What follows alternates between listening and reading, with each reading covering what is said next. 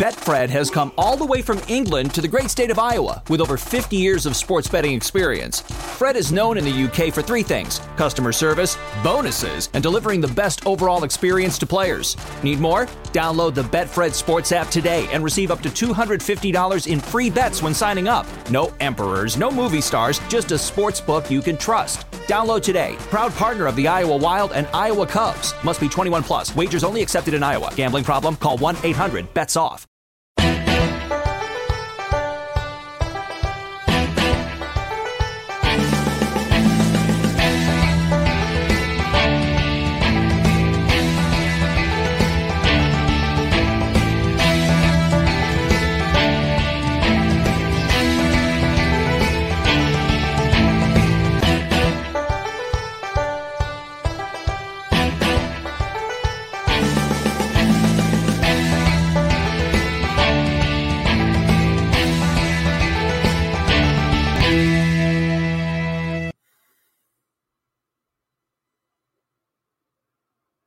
Of the Belly Up Fantasy Live Football Edition. As always, I'm your host, Dan Mater, joined here with Dowhauer and Adam. No Lamaro today. He's not feeling well. We will miss him because we got a big episode today. We're going to be talking about our top five prospects of the N F L draft, of our fantasy N F L draft, of course, because we're talking about the quarterbacks, the running backs, the wide receivers, and the tight ends. And we're going to be introducing a new drop in today's show. It's going to play a big part in today. We're going to keep it along on all of our episodes coming up too, but today is going to play a particularly big role, and we'll let you know what we're talking about in just a minute after the crew lets us know how we're doing. Adam, how are you today? Doing great. Ready to talk some football. Oh, short and sweet. I love it. Dowhauer, how are you? You are muted, Dowhauer. Pay attention. Go ahead. I'm sorry. You got to mute me.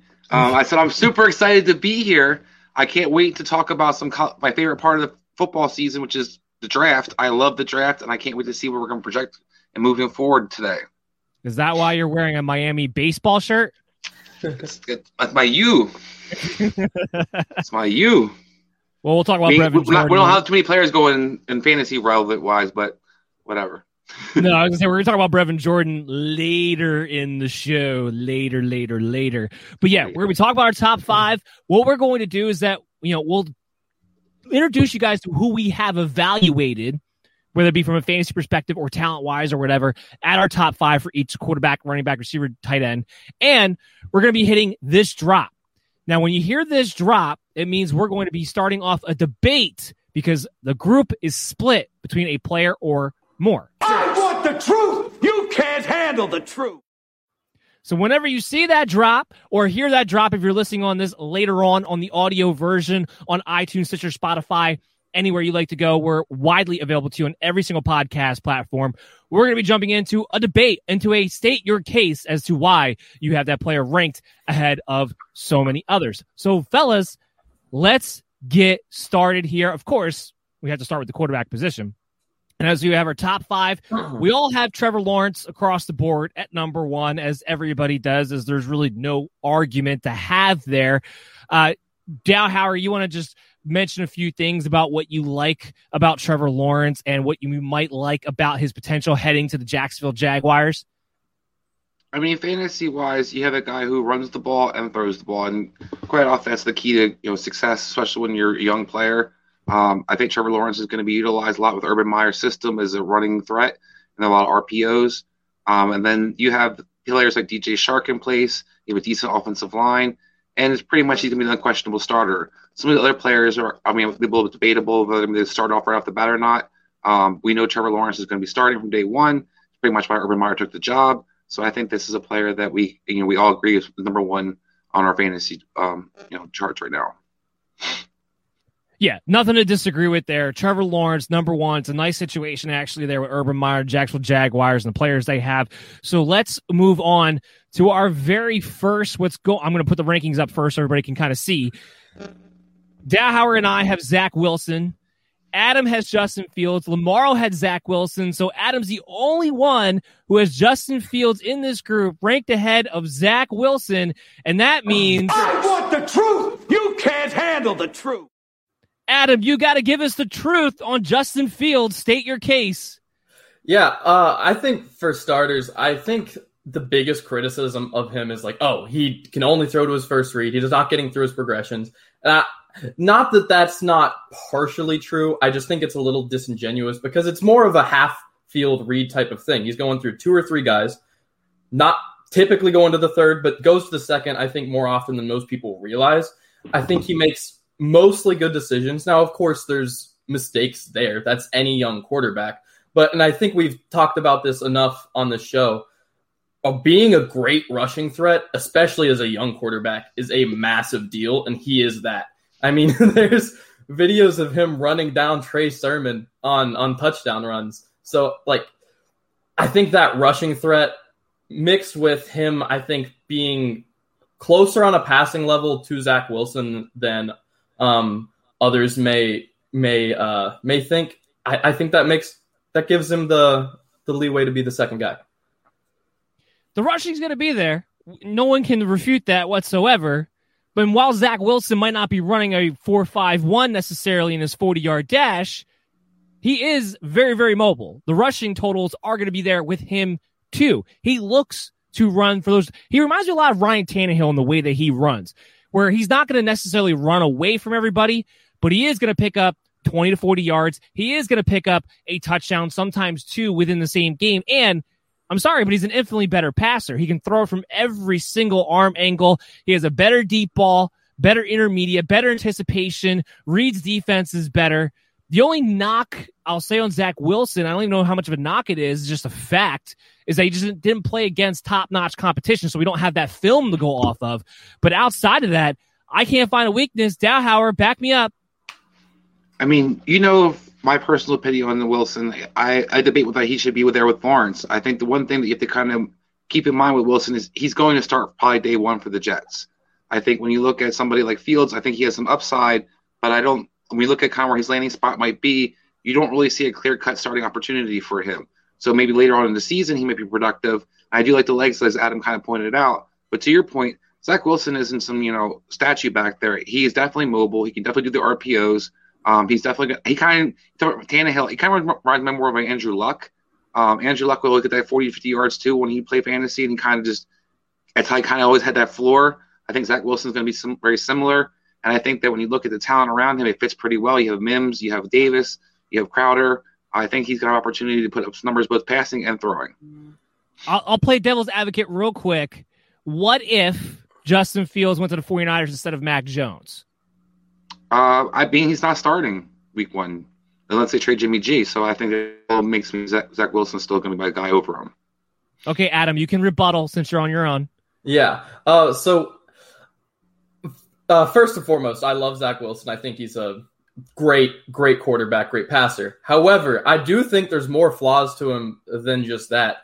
The Houston game is the biggest example, uh, obviously, but I think there's pieces of inconsistencies throughout last season, especially with him throwing up a bunch of jump balls. Now in New York with Mims, with Corey Davis, that might be not that big of a deal, but I, I think it's concerning. There's some balls in that Houston game that I think against N F L corners or picks. Like I, quite a few actually. You're not wrong about that. The key was that he had pressure in his face up the middle, yeah. And that's something we've knocked on Zach Wilson here in the past. However, I will say this, as far as their pressure grade goes, Zach Wilson is a full grade ahead of Justin Fields when it comes to the pressure grade. He's at seventy-five, Justin Fields is at sixty-three. So he still ranks better than Fields does when having pressure in his face. And if you want to look at what Justin Fields does with pressure in his face, look no further than the Northwestern game. But we'll move on because we have another state your case coming up right away where Adam's going to be on his own again. He's going to be on his own again because Chris and I have Mac Jones ahead of Justin Fields. Chris and I will take the reins on that. I want the truth. You can't handle the truth. All right. Dowhauer, you can go ahead and make the case why Mac Jones is also ahead of Justin Fields in your book. I think Matt Jones is more starter-ready right off the bat. I mean, everything you hear from him, he's a bookworm. He loves the side of the game. He's already kind of established that he's like a point guard, like the state's N F L, which is becoming more and more of a, a need. A lot of teams like the short passing game. Um, he, he showed he's very effective to get his playmakers the ball, push the ball down the field. And like I said, for Justin Fields, I kind of think that he's going to have a good chance he's going to sit the entire year this year. Um, I think it's been preferable for him to actually sit this entire year. I think he does have some issues reading defenses. I do think he can be effective using his legs on some R P Os, but I think you can actually throw an entire book, I mean, playbook at Wilson, and he can pretty much, you know, swallow it. He goes to San Francisco, which is the rumor right now. Um, I, Jimmy G kind of has the tendency to get hurt, banged up a little bit, and I think that you have an opportunity for you see that he gets on the field much earlier than Fields does, and when he gets out there, I think he's coming back off. Go ahead, Adam. Why is Fields better than Jones? Or well, maybe we want to knock Jones here. First of all, I think I need to get this out early that I, I do come at this typically from the more dynasty's perspective. So yeah, go ahead. I Make will that agree that Mac Jones is probably day one a better starting option. But I think by the end of this season and definitely by next season, if I mean, obviously, if the progression becomes a thing, then I, I think Justin Fields, I mean, the sky's the limit with the kid. His arm, maybe not Zach Wilson level, but he does have a great arm. He's obviously the mobility, the size is there. Like, everything is there. And it's not like he's a Trey Lance type quarterback where he's a total pro- uh, project. Like, there's there's a lot to work with. So I, I would say definitely in a redraft, Mac Jones should probably be going a little bit, bit higher. But in Dynasty, I'll, I'll give me Justin Fields every time. Look, it's tough to argue from the standpoint of he's going to have that high floor going back again to the legs, but Mac Jones is the – he might be the best pocket passer of this class, and he is ready to go N F L ready. He had seventy-seven completion percentage, and he threw the ball way more than any of these guys. They they knock on Mac Jones as if he's not this accurate quarterback. He is. He's incredibly accurate. He's at his incredibly accurate deep ball on top of it. He always, always, always reminds me of Joe Burrow and Matt Ryan, both of whom were number one picks in their own right, in their own drafts. If he goes to San Fran, which is what the word on the street is right now, I still think it's Justin Fields, by the way, but as the word on the street right now is Mac Jones, he's going to light up there with the weapons they already have in place within that system. Even if he goes to Atlanta, let's say the 49ers do take Justin Fields. Oh, who better to learn from than the guy I'm comparing you to and Matt Ryan? So even from a dynasty perspective there with the weapons that they'll have, I believe Mac Jones is a better pocket passer. I believe he'll last longer in this league. Justin Fields, you got to show me that you coming out of Ohio State, you got to show me you're going to get past that first two reads before you always take off and run, unless the offense you go to is going to be designed specifically for you to be an R P O action all the time. And then, then, then we'll have to see. But my main thing is that it comes down to Mac Jones. I think is going to be ready more day one, and I'm going to take that value while we wait and see what Justin Fields becomes. All right, all right. That's the last of our debates for the quarterbacks. We'll round it out. Trey Lance is all of our number fives. I am going to ask Dowhauer, though, why he has Trask on the same level of Trey Lance. It's not really a state-your-case moment, but a curious moment. Um, I'm not nearly the big fan that everybody seems to be of Trey Lance. Watching the tape, I think that he's a, a check-down player. I think he doesn't really push the ball down the field very much. Um, I think that one of the things that seems to be appealing is he doesn't have a lot of turnovers, a lot of interceptions. That's because he frankly didn't take any shots. His offense was a little bit more uh, pro-ready, I think, than Trask's was, but I think Trask has the ability to step in and make some big plays. Um, I think he has the gumption, kind of like Ryan Fitzpatrick does, of throwing the ball down the field and pushing the ball down the field. He doesn't have the strong – what'd you say, buddy? He's got moxie. Yeah, the moxie, yes. Well, I mean, you saw it. I mean, he led up Alabama. He led up some good defenses this year. And I think when you look at a player who has a good idea of how to get his playmakers the ball, and, you know, Madden kind of talked about Zach Wilson throwing some jump balls. Trask can throw some jump balls up there, but it gives his players a chance to actually do something. Trey Lance, to me, is just pretty much a uh, – it reminds me a lot of Cardell Jones in a sense, where it's more athletic, really, people who seem to be falling in love with. I'm not impressed with the the opposition he was against. I wasn't impressed with the numbers he put up. Um, he can have – he does have good legs, so I could see him, maybe, you know, getting some rushing yards here or there if he gets a chance to play. But I think he has no shot of starting this year. Um, well, I think Trask, if he goes to the right situation, probably has a good chance. Uh, he probably goes to the second or third round. But there's a lot of teams that are playoff contender teams that might have him as their backup quarterback, like a Pittsburgh, like a Tampa Bay, where if he gets an opportunity to play, he's going to put up some numbers. You just gave him the death sentence of comparisons by comparing him to Cardell Jones. My goodness. Bless your Lance, yeah.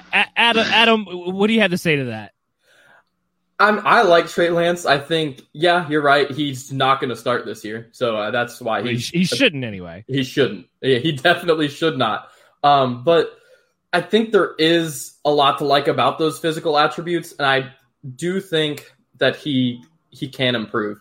Um, there were times where it looked like the team treated him as their best running back, which is, I, I think, a point that's worth oh, being brought up. There was one point where I saw they were in an empty backfield, so he's the only guy back there. And they also have no wide receivers. It's just the offensive line, tight ends, and him. It was some of the strangest stuff I've ever seen. But they love him as a runner. He's got a great arm. Betfred has come all the way from England to the great state of Iowa with over fifty years of sports betting experience. Fred is known in the U K for three things: customer service, bonuses, and delivering the best overall experience to players. Need more? Download the Betfred Sports app today and receive up to two hundred fifty dollars in free bets when signing up. No emperors, no movie stars, just a sports book you can trust. Download today. Proud partner of the Iowa Wild and Iowa Cubs. Must be twenty-one plus. Wagers only accepted in Iowa. Gambling problem? Call one eight hundred bets off. Once again, the ceiling's there for him to be fantastic, but it's a risk. It's a high risk, high reward type of thing.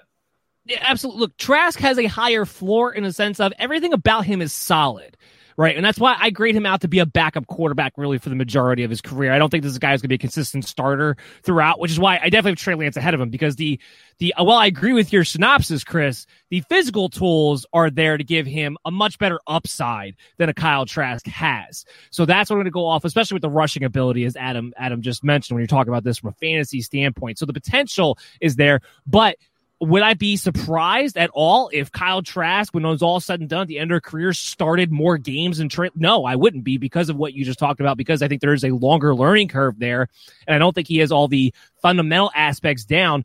I think I look at him as a Jordan Love situation where it's going to be two years before he plays.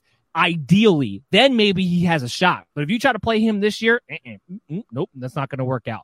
Not going to work out at all. Before we move into the running backs, where we have a little more debate to come, I do want to let you guys know that today's show is brought to you by Manscaped, and they want you to know that with the first pick in the twenty twenty-one draft, the men's grooming twenty twenty-one draft, the Ball Saxonville Saguars are selecting Manscaped.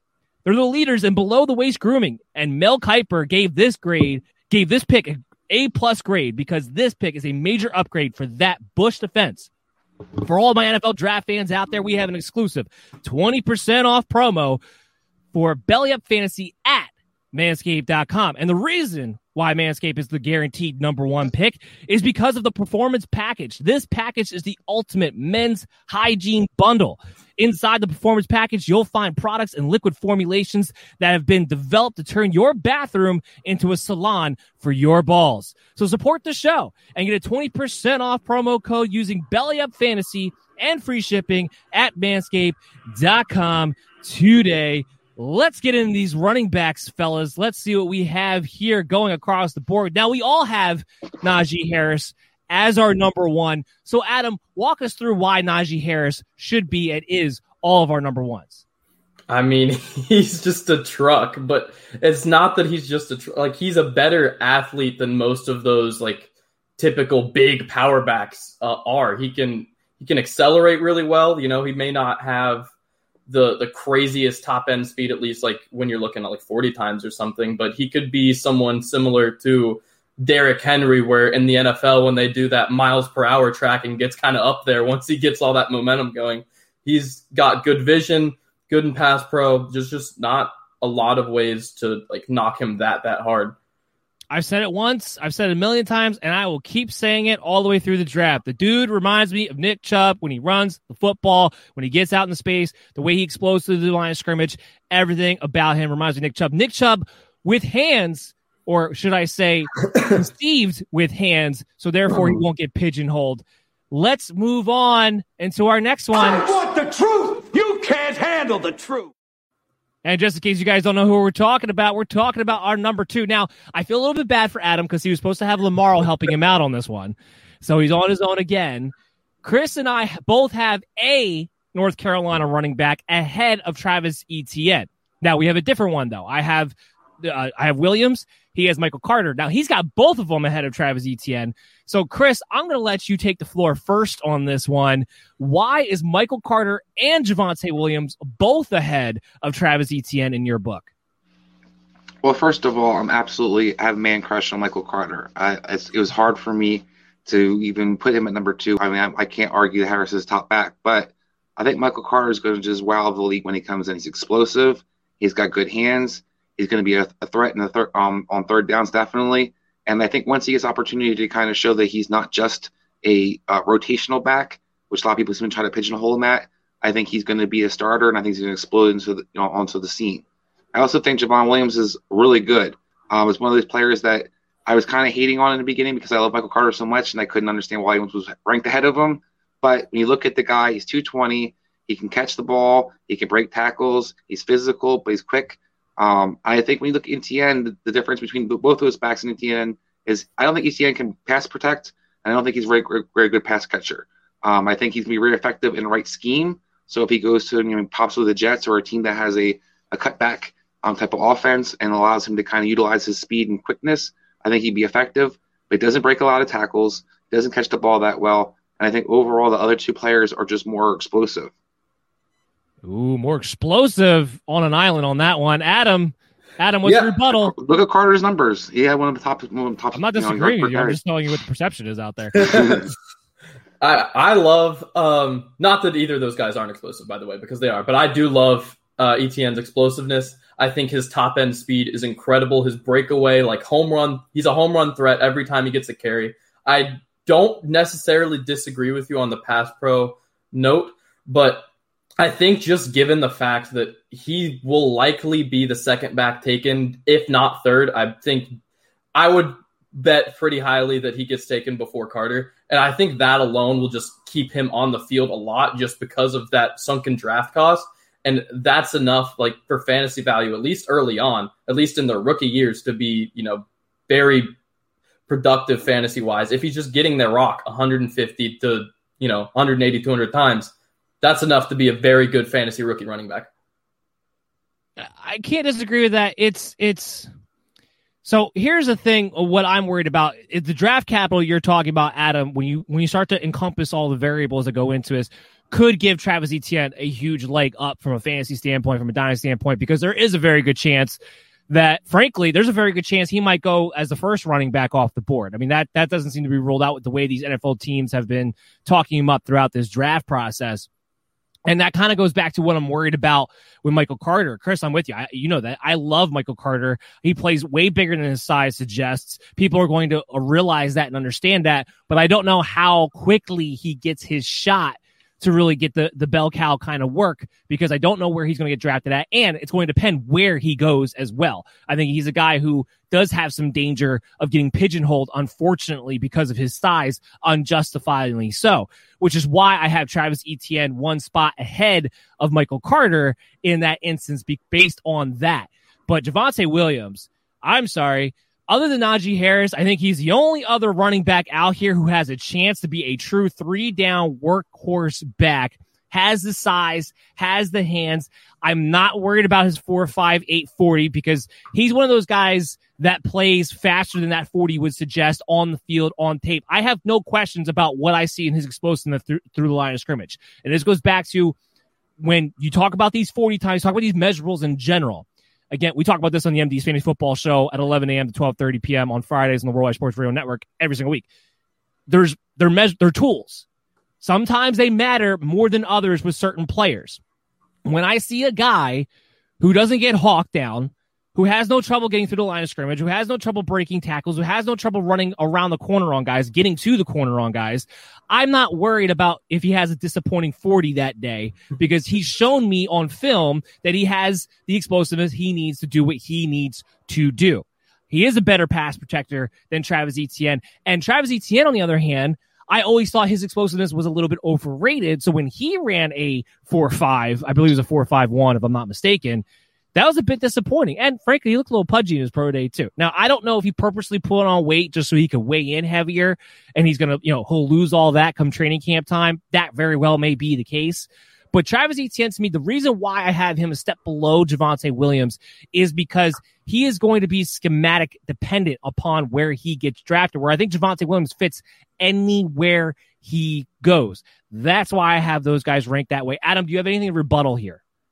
Uh, not really. When I when I uh, told you my uh, top five there, I, I made sure to mention I was very close between those two. I, I can't like don't kill fight. me, don't hurt me. I can't fight back that hard on on having Williams above him. Uh, definitely can't. Williams is fantastic. When you said Najee Harris um, reminded you of Chubb, I, I can't disagree with that too much, but I feel that way about about Williams. Excellent. And when they run. Okay. It's a great comp. Just thank to point you, out, you. Robinson was the leading rook, rushing rookie last year, and he wasn't drafted, so it does not necessarily matter where you get drafted at. All right. That's true, but here's what we'll say to that: there were some on, uh, there were some different kind of circumstances, unique circumstances that led to that happening that don't normally happen. You don't normally get rid of the guy who's supposed to be your starter uh, two weeks before the season starts. So true, yes, but how about Kareem Hunt right. a couple years ago, though? He was in the third again? round, and he was and similar to Kareem Hunt a couple years ago too. He was in the third round, and he was definitely again, still the most productive rookie. Unique circumstances we'll around that as around that as well. Not that it's not impossible, just not as likely is all is all I'm saying. Uh, this is great. Our, our we all came into a conclusion on our number five is Ramondre uh, Ramondre Stevenson. I always want to call him Ramondre for some reason. Ramondre Stevenson. Uh, Adam, I'm going to kick this one to you because you were going to have Kenneth Gainwell in there. You decided that Stevenson was actually better. What made you come to that conclusion to put Stevenson over Gainwell, ultimately speaking? Yeah, I, I told you I, I watched that Florida game and I just couldn't do it anymore. I couldn't have any, like, I could not have him on the list. Uh, his power when he runs is, it once again, it's he, he's a very powerful dude. He's what, like two fifty, two forty? Uh, yeah. yeah, and I, I know he had a, I believe he had a higher forty, but I don't. Once again, if you it was a four, it was a four six six. Yeah, but you watch him on film; it doesn't look to be an issue. There's honestly, like in that game, and then a couple other games, instances of him getting to the edge, getting to the outside, and outrunning guys. So I'm not overly concerned about it. Obviously, speed isn't going to be his strength, but it's not the biggest issue in the world, I don't think. Especially if he can get into a role where um, maybe he's sharing time with like an Austin Eckler type guy who can be a receiving type threat, but he can get the bulk of the actual running carries and get touchdowns. I like that. I talked about this on my show. I want him to go to Atlanta in the worst way and go pair up with Arthur Smith and have him go run through that system. To your point, Adam, It's it's you're yes, speed's not going to be his big factor, but with a guy that size, the way he runs, speed's not going to be part of his game anyway. It's his feet, it's how nimble his feet are, it's how he makes guys miss, and the fact that when he puts his shoulder down, he's running you over, and the fact that he played in Oklahoma and was able to prove that, hey, you know what? I can catch the ball well enough coming out of the backfield. You don't necessarily have to pigeonhole me. It's really the difference. Chris, do you have a comment or two on Stevenson? Yeah, I think you need to have some pass protection in it as well. He's a big guy. He can take on some linebackers. He did show a wild in pass protection. And to everybody's point, he's a big physical guy. In today's league, you know, a lot of nickel and dime defenses you're facing. It's quite hard for those two hundred, you know, one ninety corners to tackle somebody like that. And you kind of saw that when he gets somebody one-on-one, he's not going down first. So I think this is a player that can be highly effective. And I think, you know, I think we were all kind of ahead of the curve in this one because Rondale Stevenson doesn't seem to be in many players' top five or many scouts' top five, but I think we have a player that we all think is going to be quite good in today's N F L. Well, once again, they keep putting too much weight on measurables when it comes to certain guys. They keep putting too much weight on that four six, six forty. I'm like, look, there's plenty of guys who ran four sixes and are plenty explosive. Kareem Hunt, Kamara. Kamara jumped the mine right off the bat. Now, I'm not saying he is those guys. He's a different type of running back than those guys are, but it's not a hindrance when you have the agile, balanced feet of a Ramondre Stevenson that he has. Now, for him, it's going to be all about where he goes to, because when you're that big, unfortunately, there's only a few teams out there that are actually going to be willing to use you. But overall, Stevenson's in the top five. Get out. And this Kenneth Gainwell, I'm glad Adam changed his answer because I was ready to pounce on him all over with the Kenneth Gainwell thing, because it drives me nuts because I'm like, the guy's not even going to be a running back at the next level. I do want to give another shout out again to our sponsor of the day, Manscaped. Hey, hey, you, you, you, you guys, you guys got Bush? I know you do. You know how I know you do? Because you haven't tried Manscaped. That's how I know you do. And after you try these life-changing products, you're going to want a ball sack beauty contest to show them off. I'm looking out for you, too, because I have a twenty percent exclusive discount offer when you use the promo code Belly Up Fantasy at manscaped dot com. Get the perfect package three point oh kit. It comes with the essential lawnmower three point oh, waterproof cordless body trimmer, and a ton of other liquid formulations to round out your grooming routine. All you got to do is use the promo code BellyUpFantasy for twenty percent off and free shipping when you go to manscaped dot com. So let's dive into the wide receivers, ladies and gentlemen. And when I say ladies, I mean Dow Howard because he has the longest hair. Uh, we all have Ja'Marr Chase, number one. We are all unison in our number ones, by the way. There wasn't a position that was different from any of us when it came to our number ones. I just want to point that out real quickly. Uh, let's see, who did I went to the last time? L- let's kick this over to Adam. Adam, what do you see out of Ja'Marr Chase? I mean, athletic freak, broke out young, got the size, played in big games in the S E C, went to the national championship, highly productive, great hands, great route runner. There's like, he's a great prospect. I mean, not a world beater, not like a, a generational talent, but he's a, a wide receiver one in most draft classes. Yeah. Uh, one, I'm, I'm glad you mentioned that too, because no, he's not, he's not a Calvin Johnson. He's not a Julio Jones. So we don't want to get carried away in that sense, but man, oh man, is he good. And I was so glad that he ran the forty that he did, because there's actually people out there who are questioning his athleticism as, as ridiculous as that was, because I'm like, I'm sorry, within two seconds of watching tape, I don't understand how that could even be a question. Go, go ahead, Dowhauer. What's your couple statements on Ja'Marr Chase? I don't think I'm hitting the nail right on the head. I mean, you look at this guy, he had twenty, touch, twenty touchdowns. Um, and he had a, with a player like Justin Jefferson, he was the top dog. He was the youngest guy out there. I mean, he's just been explosive. He can beat any kind of corner out there. He's a great route runner. His speed is deceptive in the sense that he's, he's able to get on top of guys really quickly. He's able to get in and out of his breaks. You can't guard him. He can take the screens and break it. He can get deep on you. Um, while he's not six foot four, you know, two twenty runs a four three, he is a player that brings everything to the table. Um, and he's a hard to tackle. I think that's one of the big things that you see. He's able to, he's a bigger player. Right um, he's not. Betfred has come all the way from England to the great state of Iowa with over fifty years of sports betting experience. Fred is known in the U K for three things: customer service, bonuses, and delivering the best overall experience to players. Need more? Download the Betfred Sports app today and receive up to two hundred fifty dollars in free bets when signing up. No emperors, no movie stars, just a sports book you can trust. Download today. Proud partner of the Iowa Wild and Iowa Cubs. Must be twenty-one plus. Wagers only accepted in Iowa. Gambling problem? Call one eight hundred bets off. Would you say? Great after the catch. But yeah, I mean, that's we saw A J. Brown dominate with that. And I think that's something I see that he's about uh, similar traits to, where if you can you can get the ball and turn into a running back at the receiver position, especially like I talked about the small corners and small safeties we see in today's league, you're able to break that first tackle. You can break it and get big plays. Um, and you're a great route runner on top of it. He's one of the top guys with separation. Um, I think he averaged around three, yard, three yards of separation per play last year. He's just an explosive, great receiver in my book.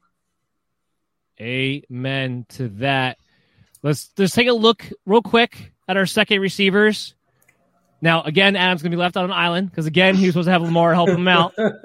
But it's okay. And it's time for... I want the truth! You can't handle the truth! Adam, what's the truth on Devonta Smith over his teammate, Jalen Waddle?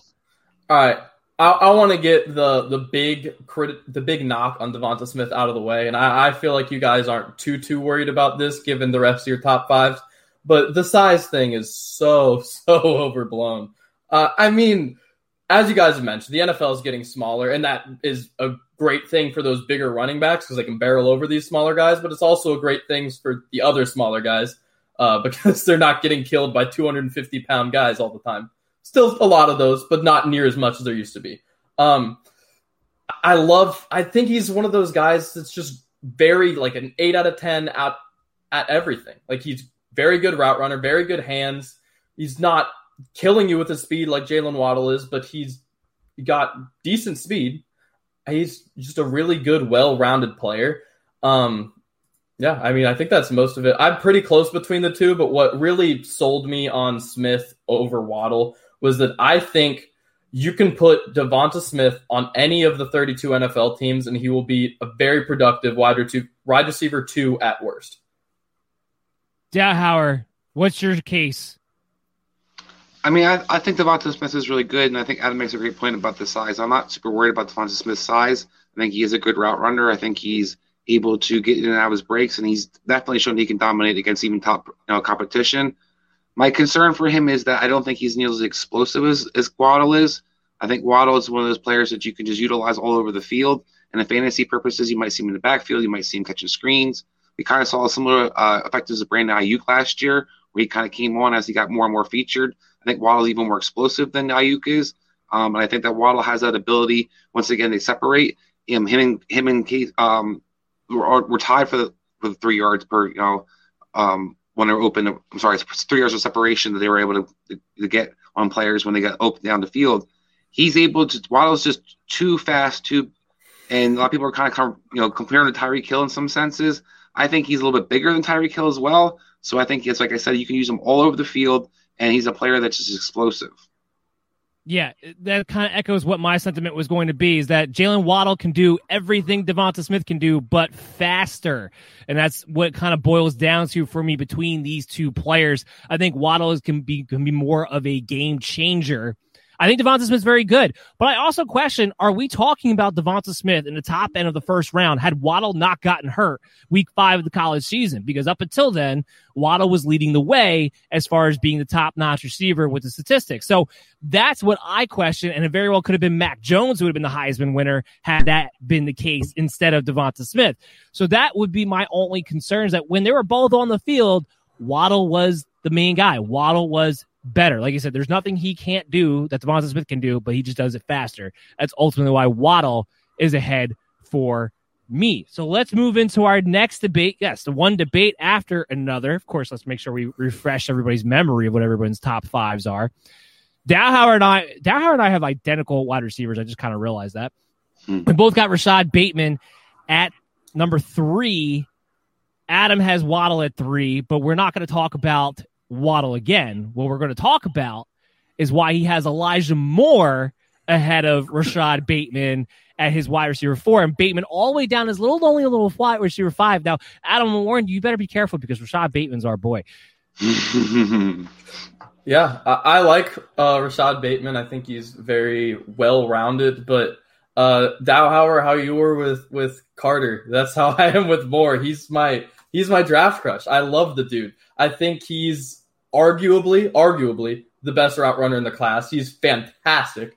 His uh, agility is great. He's not as evasive maybe as a Rondale Moore, which is something we'll get into in a in a second, I'm sure. But his route running is fantastic, and his catching and coverage with like with guys on him for someone his size is fantastic. And for someone that's going to be playing in the slot, I mean, most definitely that's important. I saw him. I mean, Matt Corral's not the greatest quarterback in the world. I saw him catching balls behind him, in front of him, extending at five nine, one eighty. He he can do it all in between the hashes. He can get deep. He's fast. What you're not going to put him on the outside and expect him to beat press man, but other than that, he can do anything you ask him, and I, I love that. Dahauer, before you answer, I want you to state your case for why Bateman and Rondale Moore are ahead of Elijah Moore in this one. Well, I think Adam hit on why my Moore is better than his Moore, um, because I think my Moore is more explosive and is able to take any kind of you – know, like, he's utilized all over the field. He can run patterns just as well. Um, and I think that when you look at him, the only knock is he's five foot seven. The two inches to me doesn't really make it any different. Um, I think that Moore has the ability to – when he, he showed at Purdue that he can take jet sweeps – I'm sorry. yes. More and more and more and more. Um, Rondale Moore showed in, in Purdue that he's when he's able to, he was able to utilize all over the field. Elijah Moore to me is strictly a slot receiver. I think that while Rondale Moore might not be able to play on the outside necessarily in the N F L, I think he's going to be able to be utilized as a gadget player in a lot of different ways. But I don't think Elijah Moore kind of brings the same explosiveness or tackle breaking ability, and I think that's the kind of difference for me. And then Rashad Bateman, to me, this guy is, is just DeAndre Hopkins all over again. Um, and with that forty, just really made me even more excited about him. He's an outstanding, outstanding route runner. I think he is the best route runner in my book. Um, he's already got the veteran tricks available to how to get out of his breaks. He's able to kind of set guys up. There's not a route he can't run. I think any playbook he'll be effective in. While I think some of the other guys might be a little bit uh, pitch and hold or a little more gadget use, Um, like Elijah Moore, for example, if he goes to a team that's primarily like the 49ers, for example, they don't do a lot of three receiver sets. How much does he actually get out there? So I think you see somebody like Rashad Bateman, who's no matter what kind of offense you're running, is going to be effective. And I think he's a true number one receiver. I think Elijah Moore is a good complementary player, um, but I don't think that he's even in the same stratosphere as, as Bateman. Yeah, you kind of echoed what I was going to say, is that Rashad Bateman can line up day one, be the top receiver of any team that drafts him on the perimeter or even on the inside because he has a full route tree. Talk about the veteran moves. I watched a little more tape on this guy over the weekend, and just just his hand movement. It's not just that he has a full route tree and he's able to sink his hips and get in and out of his breaks crisply. It's the fact that he knows where to place his hands to get that little push off, to get that little extra separation that the referee is never going to see. It's a veteran move, what he's able to do. And being at one ninety, don't care. We talked about this on Friday. Don't care, because the guy plays one of the most physical wide receivers in this class. I am not worried about, he doesn't need to be two hundred pounds for me to have confidence in him being able to do that. And the fact that he ran the forty that he did, I think will amplify where he goes, how these teams look at him, and what he's truly capable of being able to do. You, everybody wants to find the next Justin Jefferson. It's Rashad Bateman. That's who it is. If you're looking for it from this class, it's Rashad Bateman. That's the next Justin Jefferson. As far as Rondale Moore goes, I think Rondale Moore and Elijah Moore are pretty much the same. Rondale Moore's two inches shorter, but way more explosive, way more agile in and out. And like Chris said, I think he will be used in a more variety of ways. Elijah Moore's got to go to the perfect place. I don't dislike Elijah Moore. Let's let's, let's get that straight out there. I don't dislike mm-hmm. Elijah Moore. He he's a guy who I think he now, Chris, you know I don't like this player, but I think he's a better version of it. Jalen Reagor. He's a better version of Jalen Reagor, a much better version of Jalen Reagor, because he's not, he's a little bit more than just a one-trick pony. But even if he was, he's actually explosive enough to beat defenses over the top, unlike a Jalen Reagor. So Jalen Reagor won the first round. So that's why I want to say I do like Elijah Moore quite a bit. But Rondale Moore could do everything he could do. But again, like the Waddle conversation, faster. The two inches isn't going to bother me because ultimately both of these guys are going to be slot receivers anyway. But again, I will say there's there's downfall of Rondale Moore because it, it will depend on who goes who he goes to. Is it going to be a team that's actually truly going to take him with the idea of we have to utilize him in a certain way? Where Elijah Moore, I think, grades out to be a more prototypical slot receiver, where as long as he goes to a team that uses three receiver sets, I think he'll be okay. So I will put that out there as well. But Rashad Bateman, uh, uh, Rashad, I cannot wait to see where Rashad Bateman goes. Let's move. Well, no, not yeah, yeah. I was about to move into the tight ends. We're not quite. Well, no, we did. We capped off our top five receivers, didn't we? With that last one. Yeah, yeah. We don't have Lamar. Well, just real quick, that's, that's what was throwing me off. We don't have Lamar to talk about Terrace Marshall and why that catastrophe is in his top five. Go ahead. I was just gonna say real quick for the Bateman point. You talked about the hands. His ability to get. He's shown he can get off press coverage. He's shown he can he can get off the line. That's a key aspect when rookies are transitioning from the college to the N F L. Can you can you get off that press coverage? Can you get off? Can you get guys past you? If you already have that as a skill set and you already have this kind of veteran savvy moves, it's going to really benefit you moving forward. Yeah, that's how you make the leap, you know, already in your in your rookie season.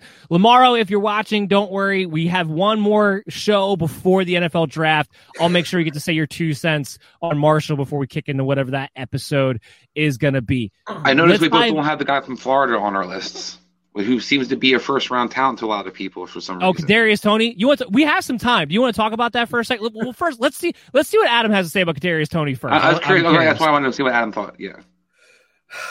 I'm, I feel like I feel like he has a skill set similar to, despite being bigger, similar to the the Rondale Moore, the Elijah Moore, the Jalen Waddle, except for he's not nearly as good at it. But like he, despite being bigger, he does not project to me as an outside guy. He's not someone that I think is going to be beating press man at the N F L level. Like he's a gadget role slot receiver type guy, and he's definitely not as good as those three. Go ahead, Dara. What did you want to say? I was going to say, we watched Chenault last year in Jacksonville, and we heard all the hype coming into the year and how high explosive he's going to be and how good he was going to be. And we saw he's a one-trick pony. He can catch screen passes, and that was about it. I think, I think, Tony, as Adam kind of pointed out, I think this guy is pretty much a gadget player. He's pigeonholed to the slot, but he's not a great route runner. He doesn't do anything that jumps off the tape to me. Um, and I think when I look at all around, I think he's going to be a guy who catches maybe four or five passes for, you know, thirty, forty yards because he's going to try to make, you know, people miss. But I don't really see him as being anything special. Yeah, I'll echo what my sentiments have been on him this whole time, is that we don't even know what position he's going to play. Is he going to be a wide receiver? Is he going to be a running back? You're not big enough to actually take on a load as a running back. You don't run good enough routes to actually be a wide receiver full-time either. And I'll gadget players. How often do gadget players actually get on the field? How many times do we hear Tavon Austin was going to have this great run with the Dallas Cowboys because, oh, we're going to use him this way, we're going to use him that way. Cordell Patterson, we can. He's a weapon. He's not a. He's not a receiver. He's not a running. He's a weapon. How often do you get on the field? Never. So it's the same deal with a Kadarius Toney. I don't trust that he's ever going to get on the field. I said this on Friday. The the best case scenario. Best case scenario is that he's Curtis Samuel. That's the best case scenario. And again, last year, Curtis Samuel's big quote unquote breakout year, third best receiver on the Carolina Panthers. That that's his ceiling. That's his absolute ceiling. Not impressed with this guy. And that type of player, t- especially when you're talking about this from a fantasy standpoint, which is what this show is about, doesn't usually pay good dividends. So don't get swept up in your rookie drafts with Kadarius Toney. I don't care where he goes. He's not going to see the field all that consistently. So, yeah, now glad you brought that up. It's another receiver who gets talked up a lot in that group. Now let's move into the tight end situation, which, again, we all have number one, which, I mean, with this class, I don't know if there can be a debate at all at number one. So, Adam, what are your thoughts on Kyle Pitts? Uh, I mean, he's one of the better wide receivers in this class. If that gives you a – like, he's probably at worst my two as a wide receiver. Uh, he's a freak, freak athlete. He's the generational talent that, like, as a receiver that we're talking about. Uh, he, he's an incredible receiver, and he's at minimum an average blocker. It, at tight end, that that's pretty much all I need to say. He's got the size. He's got blazing speed. He's a matchup nightmare. He's honestly, like, a lot of safeties he's going to be both bigger and faster than. Like, it, he's a matchup nightmare for everyone. It's I, I don't know. All right, now, Howard, hold on. I want the truth. You can't handle the truth. Now, Adam, you're not on our show, the N B C Fantasy Football Show, on Fridays from eleven a.m. to twelve thirty p.m. on the Worldwide Sports Radio Network. Get pulled in, Adam. But yeah, we're gonna pull. We're gonna pull him in to this debate. Here's the state your case debate. We're gonna let Dow Howard go first. Oh, Kyle yeah. Pitts or Ja'Marr Chase. Which one should go higher? Which one is better? Go ahead, Dow Howard, since I had to cut you off the show last week. You can take the floor first. Here's the thing, Adam. I said that when it comes down to receiver, Ja'Marr Chase is a better receiver, and I would rate him higher than Pitts. Now, who I would draft higher depends on what my needs are. But when I look at Chase, I think that, as we all kind of talked about, this is a player that can fit in any system. He's a great route runner, and it's just going to be productive from day one. Pitts isn't great after the catch. He is very explosive. He does get down the field. He is six foot six. He's a mismatch. He runs great forty. Um, and he one of the things I give him a lot of credit for is he runs incredible routes. He's able to get low, use his body, and get out of those breaks. He's going to be great on the option routes. He's going to be spectacular on the option routes. He can go up and get it. But I think Chase is a better receiver. And the argument basically was that would Pitts be your top receiver if he came out as a receiver versus a tight end? He would not be my top receiver. He would he would be up on the top five, definitely, but he wouldn't be my top receiver because I still think he has things that he needs to improve on. Tight end mismatches you're kind of talking about versus safeties and linebackers, he's going to eat them up all day, every day. Versus a corner, I've seen six foot six guys who run good forties, a, a.k.a. Darren Waller, um, going to sixth round. So that's where I kind of kind of pointed out that it doesn't necessarily because he's a good athlete as a tight end means he transitions to a great receiver necessarily. Dan thinks he's Calvin Johnson in some senses. That's where kind of where we differed, where I think he's really good and very productive, and he will be spectacular, but he's not going to, he's not going to be the same kind of player if he played receiver. Now, you also argued that if he came out as a wide receiver, that all the G Ms would see it your way as well, which really hasn't been the case. The, the, the, the, the, there's already been the narration out there that a lot of people view Kyle Pitts as the best pass catcher. It didn't say all period. the G Ms. Period. It didn't say all the G Ms. It didn't say all the G Ms. So let's not get it twisted. Anyway, anyway, look, I don't disagree with the idea that Kyle Pitts' value in some senses gets boosted by him being a tight end because he becomes a bigger mismatch problem from that. However, if he was listed as a wide receiver, he would be just as much of a big mismatch problem because there's no corner who would be able to cover him at six six, two forty-five with the way he can move in and out of his breaks, the way he catches, his elite hands, the way he can fly. No, no corner could stick with him. So, and he would be that receiver. They would move inside and outside. And as far as your Darren Waller point goes, I'm pretty sure if teams could do it all again, he'd be going a hell of a lot higher than the sixth round. So, Kyle Pitts, I think, is more of a game changer than Ja'Marr Chase. Therefore, whether he's at tight end or wide receiver, I would take Kyle Pitts higher. And I thought it was actually funny today because we talked about this on the Friday show too, that Atlanta Falcons coming out today and talking about that they want to maybe take Kyle Pitts with the fourth pick. And I said, if he goes there, he'll be dominant in his rookie year, meaning he'll be the first redraft tight end in his rookie year who will be highly productive. Go ahead, Adam. Who do you think's right and wrong?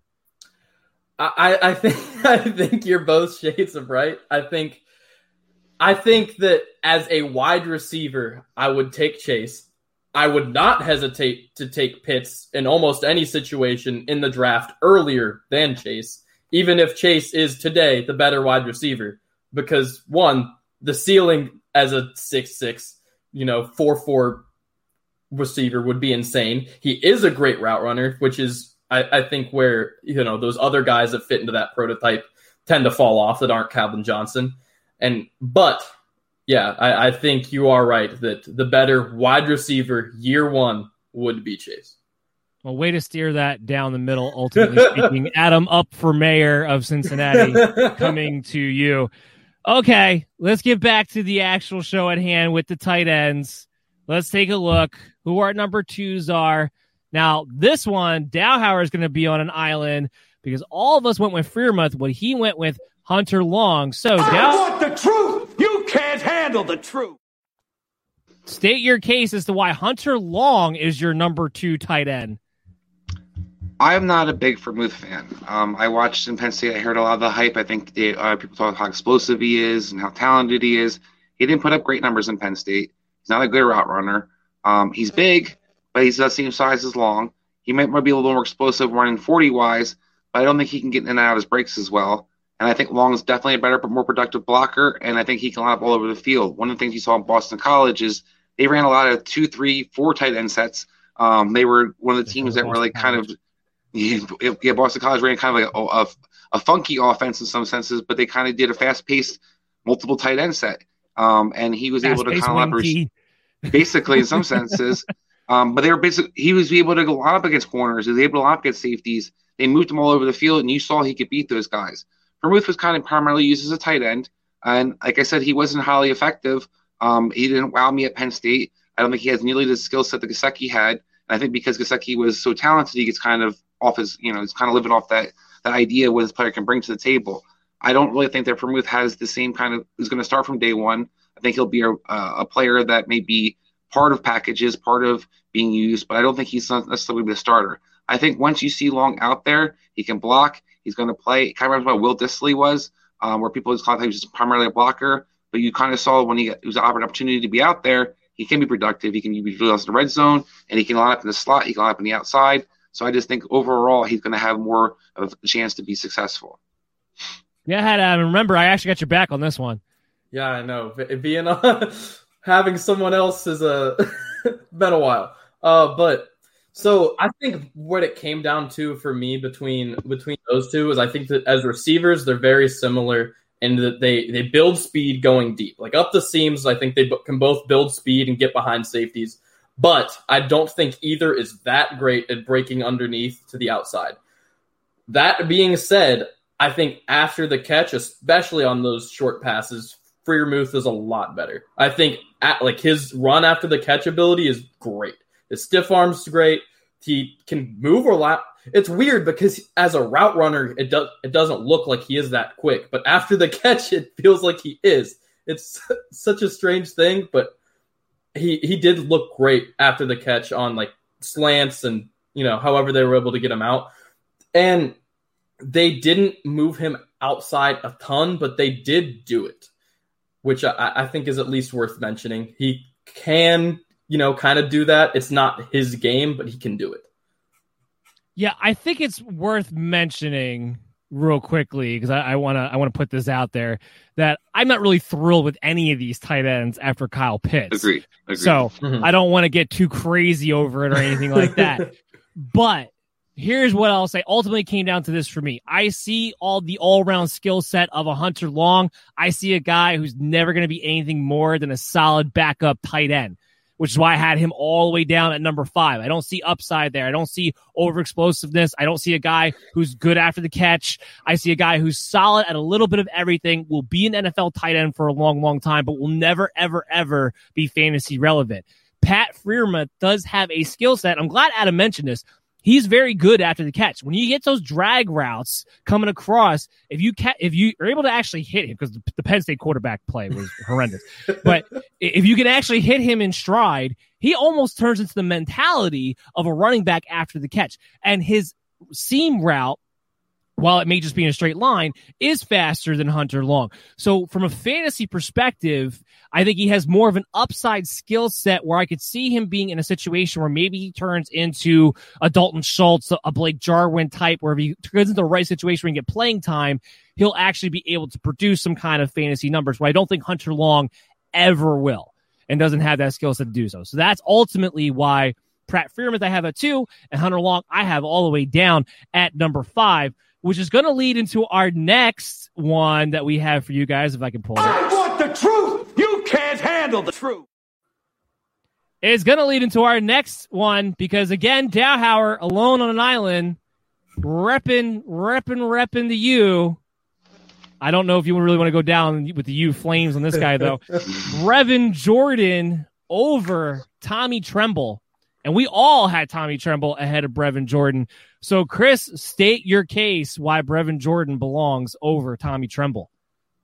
As a U fan, I will say Brevin Jordan's forty definitely disappointed me. I'd expect him to run that slow. Having hey. said that, when you watch him on the field, he is, in a lot of ways, a glorified receiver. He runs you Jordan Reed. Um, he's able to get out of his breaks. He's explosive. Um, he's able to be lined up all over the field and utilized all over the field. I think he's a player that you're going to see be targeted a lot more.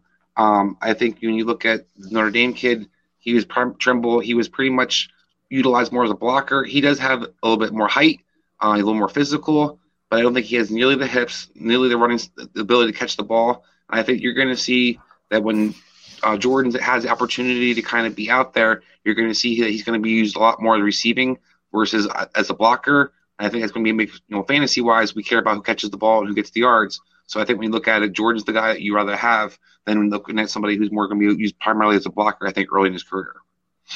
Go ahead, Adam. So I, I agree with that, that he is um, in that, like, he will be almost essentially receiver. But what worries me is that I feel like he's going to be a below average move tight end where he might not even be the starting move tight end on the team, which, I mean, you know, if, if there's a blocking tight end and a move tight end above you, that's not great. With Tommy Tremble, I know he's going to get on the field because I think he's the best blocker in the draft at tight end. And he has a lot of upside as a receiver. He's not there yet, but he has a lot of upside. And on film, he's not a great receiver yet, but he has this insane mentality where he's just trying to, like, as a blocker, he's trying to kill people. Once he gets the ball in his hand, he's trying to kill people. He's, like, one of the toughest dudes, like, I, I remember watching out of this class, at least at the tight end position. I think there's a chance. There's a chance. Again, I want to go back to what I said earlier. Not crazy about any of these tight ends. So not going crazy. But I think there's a chance Tommy Tremble could do something similar to a Kyle Juszczyk. There's a chance. Because I think if he runs him in the right situation, he could actually become a fullback. And with his athleticism, could become somebody who catches the ball out of the backfield. I see multiple ways of, of a guy like Tommy Tremble getting on the field. I don't think Brevin Jordan ever sniffs an N F L field, period. I, I and that's, that's, the, that's the part. He's not a good route runner for being a glorified wide receiver, first and foremost. He's not that explosive, as we found out on his pro day. And on tape, I'm not really blown away by his explosiveness to begin with. His hands are about the same. I here's here's what ultimately wound up being the key for me. Tremble is a better pass blocker, there or better blocker in general. Therefore, I think he's going to get on the field faster. But I think he has similar athleticism, if not a better athlete, and his, you know, his measurables might suggest that he is a better athlete than Brevin Jordan. Now, he's got a long way to go with his hands and catching the football, got a long way to go with the route running. I'm not trying to say that, but I think he'll get on the field, and he has athleticism where he gets the ball in his hands. He has a chance to actually do something with it, and he could turn into a fullback at some point in his career. I'm sorry, Chris. Brevin Jordan's never sniffing an N F L field. I think Brevin Jordan's Josh Oliver. High, higher prospect rated than Pitts coming out, just to remind you that he's not some bum out there, guys. Where is he now? So you're such a Where is he now? He's going to get drafted. He's going to get drafted. That's where he's at right now. He's yeah, going he's to the draft. Drafted. I'm not saying he's so not going to get drafted. That wasn't so the argument. Where is he now? What do you mean, where is he now? Where is he now? On everyone's board, this guy at best is the third best tight end. Agreed. At, at, my, at that's why he's my third best tight end on my board. Exactly. Not my not my fourth, fifth, or what you guys are saying, my third best. And he's going to be receiver, so go ahead and keep with your argument. I'm listening.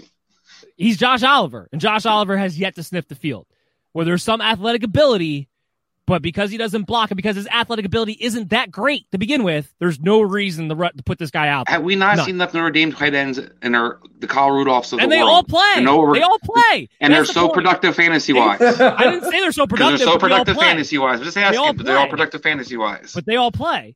Okay. So I'm going to take block. a chance that at great. least he gets on the field, he might have a chance to play. And Tommy Tremble's a little bit more athletic than some of those other guys are.